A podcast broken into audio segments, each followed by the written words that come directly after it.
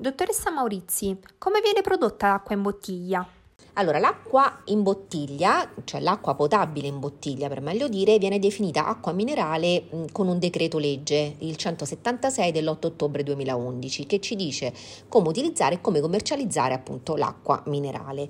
Perché è minerale? Perché è un'acqua che diciamo così, è presente al di sotto del terreno e diciamo, nel suo tragitto si arricchisce di appunto sali minerali.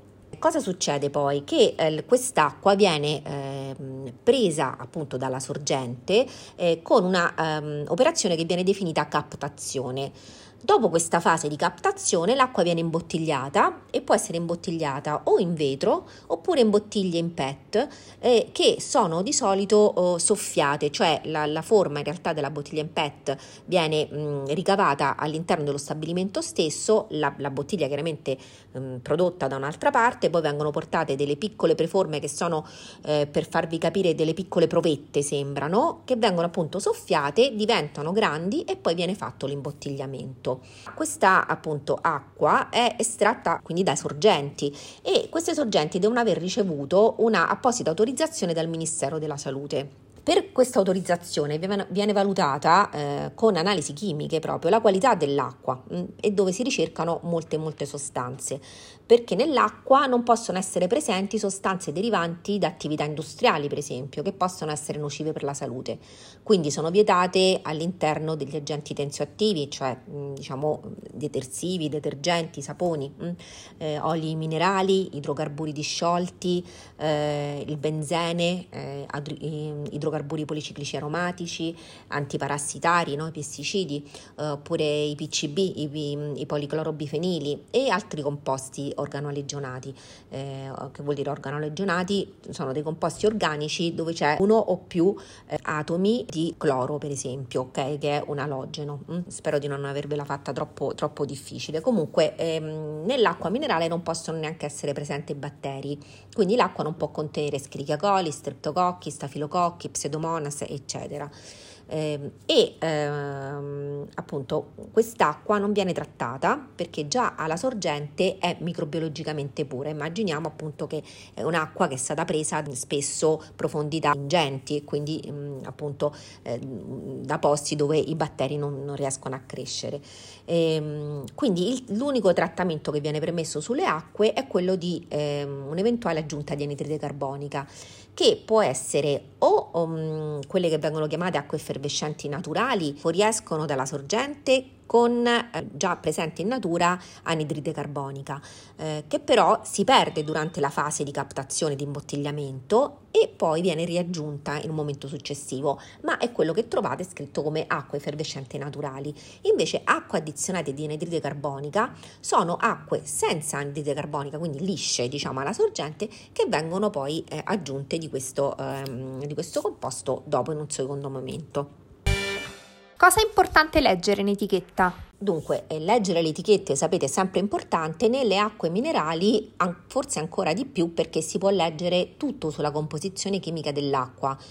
Infatti le informazioni che ci troviamo scritte sopra si basano su analisi approfondite che sono svolte dalle università, comunque c'è scritto anche proprio in etichetta chi ha svolto le analisi, e sono aggiornate ogni 5 anni. Chiaramente queste non sono analisi sufficienti dal punto di vista della sicurezza alimentare, vengono fatte molti controlli dall'industria di imbottigliamento stessa. Allora ti posso indicare qualche parametro un po' più così attenzionato, per esempio il residuo fisso a 180 gradi. Questo è proprio il contenuto di sali minerali.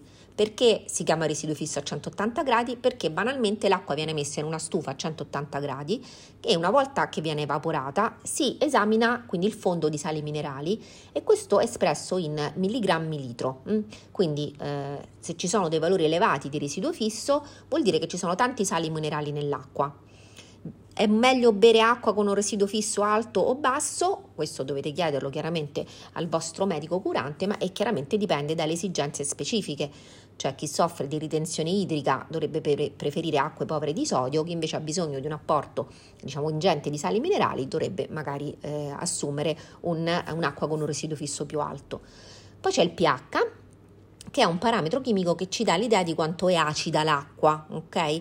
L'acqua distillata, quindi senza appunto sali minerali, per dirla facilmente, ha un pH di 7, quindi un pH neutro. I pH che sono sotto al 7 sono considerati acidi, per esempio il limone ha circa 3, l'aceto circa 4, e quelli sopra il 7 invece vengono chiamati basici, per esempio la soda che ha un pH di circa 9. L'acqua in bottiglia è generalmente neutra, ma ci sono anche delle acque acidule con un pH più basso. Il pH oscilla sempre comunque tra 6,5 ed 8 ed è un valore che è normato per legge, quindi non si può andare per legge oltre questi due confini. I nitrati sono, un'altra cosa, guardate bene, sono anioni che provengono da processi di degradazione dei fertilizzanti azotati, ok? Questo è un processo che è inevitabile, ma chiaramente sarebbe preferibile che non fossero presenti i nitrati nell'acqua in bottiglia, perché sono indice di una contaminazione ambientale vicina. Qual è il limite di legge che stabilisce appunto il valore dei nitrati? Deve essere inferiore ai 45 mg litro. Ma attenzione, se vogliamo dare l'acqua ai lattanti, quindi ai bimbi piccolini per cui utilizziamo l'acqua per magari latte artificiale eccetera, questo valore deve essere inferiore a 10 mg litro. È più controllata l'acqua in bottiglia o quella del rubinetto? Allora, prima vi ricordate, vi ho nominato il decreto legislativo 176 dell'8 ottobre 2011.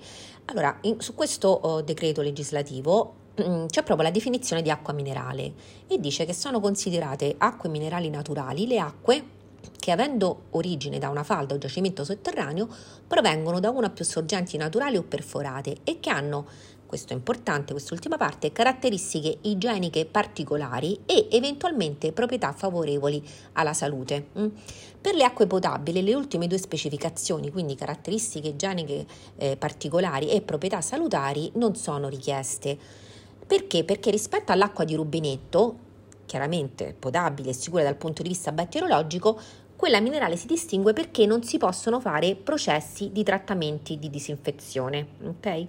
Mentre l'acqua che esce dal rubinetto viene addizionata, ma per la nostra sicurezza, quindi va benissimo che sia così, è proprio diverso, diciamo così, in realtà lo scopo, no, di queste due acque, con per piccole percentuali di cloro, quindi l'acqua che esce dal rubinetto di casa, proprio per evitare lo sviluppo dei batteri attraverso appunto le tubature. L'acqua in bottiglia, così come quella del rubinetto, sono sottoposti a numerosissimi controlli che ne garantiscono la qualità.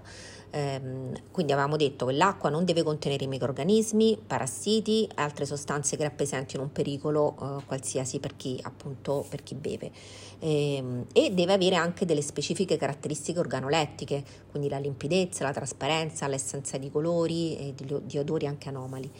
Le reti idriche sono controllate dai gestori, quindi dagli acquedotti e anche dalle ASL, dalle autorità competenti, e hanno proprio dei precisi piani che definiscono modi e tempi per fare sia controlli interni, che sono eseguiti dal gestore, che controlli esterni, che sono svolti dalle autorità proprio competenti dal punto di vista territoriale, quindi tramite ispezioni, prelievo dell'acqua e analisi specifiche. Le analisi di laboratorio verificano la conformità dell'acqua ai requisiti stabiliti per legge e diciamo in particolare c'è per le acque potabili c'è un decreto legislativo che è il 31 del 2001 e sue modifiche e integrazioni, che impone specifici parametri microbiologici e chimici che tutelano la nostra salute da batteri e da contaminanti chimici. Diciamo novità proprio abbastanza recente è che c'è una nuova direttiva acque e questo ci garantirà un'acqua del rubinetto ancora più buona. Infatti sono ampliate l'elenco delle sostanze chimiche da monitorare, per esempio nuovi contaminanti che dovranno essere obbligatoriamente controllati sono il bisfenolo A, che è contenuto nei serbatoi di stoccaggio dell'acqua potabile, il clorato, il clorito e gli acidi aloacetici, la microcistina LR, che è la somma delle microcistine che sono prodotte da delle alghe che si trovano nelle acque superficiali, i famosi PFAS, che l'avrete sentiti, insomma, ormai se ne parla anche abbastanza nei notiziari, e sono utilizzati dall'industria per rendere resistenti ai grassi, all'acqua e ai tessuti. la carta, i rivestimenti per i contenitori di alimenti, hanno diciamo diverse applicazioni, e l'uranio, che essendo presente nel suolo può trovarsi anche nell'acqua. Ecco, con la nuova direttiva la Commissione europea vuole promuovere il consumo di acqua del rubinetto in sostituzione di quella in bottiglia, anche per ridurre l'effetto della dispersione chiaramente di plastica nell'ambiente, e sembrerebbe che nei prossimi anni avremo più acqua del rubinetto a disposizione anche negli spazi pubblici, no? E berremo acqua del rubinetto anche al ristorante. Quello che è interessante che ti voglio dire è che la nuova direttiva è stata emanata in seguito alla petizione Right to E-Water, che è stata lanciata da cittadini europei. Sono state raccolte 1.600.000 firme, poco più, poco meno, e questa appunto petizione chiedeva alla Commissione europea di garantire il diritto ad un'acqua pulita di qualità a tutti i cittadini. Diciamo che questa iniziativa chiaramente doveva soddisfare dei requisiti molto rigidi, però appunto questi cittadini ci sono riusciti, e quindi è stato approvato in Commissione europea. Per cui fammi dire che la scelta tra acqua in bottiglia ed acqua del rubinetto non è una questione di qualità, ma assolutamente di impatto ambientale.